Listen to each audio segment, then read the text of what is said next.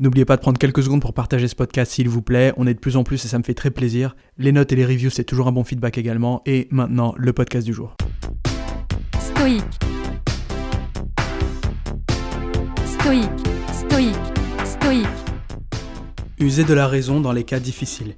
Ainsi pourront s'adoucir les duretés de la vie, s'aplanir ses passes malaisées, et moins nous accabler nos fardeaux si nous savons les porter. C'est un extrait de La tranquillité de l'âme de Sénèque.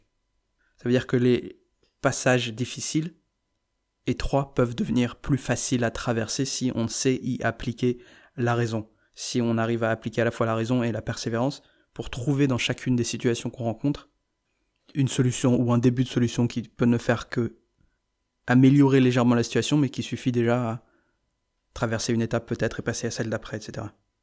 Ça a dû déjà vous arriver d'avoir une étape à franchir qui était difficile, douloureuse, ou simplement confuse, sur laquelle vous butiez par fatigue ou par euh, découragement. Et ça a dû vous arriver aussi de vous rendre compte parfois à quel point il suffisait de pas grand chose pour débloquer un truc qui semblait énorme. Un problème logique ou un problème au boulot qui était compliqué, qui vous tourmentait depuis un moment, et qui d'un coup se débloque parce que simplement vous avez fait un pas en arrière, vous êtes allé prendre un café, vous avez regardé le problème sous un angle différent et d'un seul coup, ça s'est arrangé. Ou dans votre vie personnelle. Dans n'importe quel domaine où on a tendance à être sur le point d'abandonner un truc ou de se faire une montagne de quelque chose, alors qu'il suffit d'un peu de persévérance, un peu de raison appliquée au bon endroit, au bon moment, de la bonne manière pour que les choses soient pas forcément complètement réglées, mais au moins que cette première étape qui bloque un peu soit un peu allégée. Que le goulot d'étranglement soit un petit peu élargi. Ce qu'il y a dans cette manière de penser qui est important aussi, je trouve que c'est le fait de réussir à découper les problèmes. En faire des petites étapes à attaquer une après l'autre.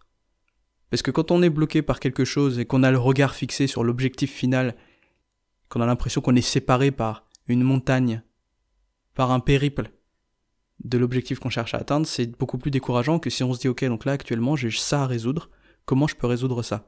Mon problème c'est la première étape, c'est pas le projet, c'est pas l'objectif final.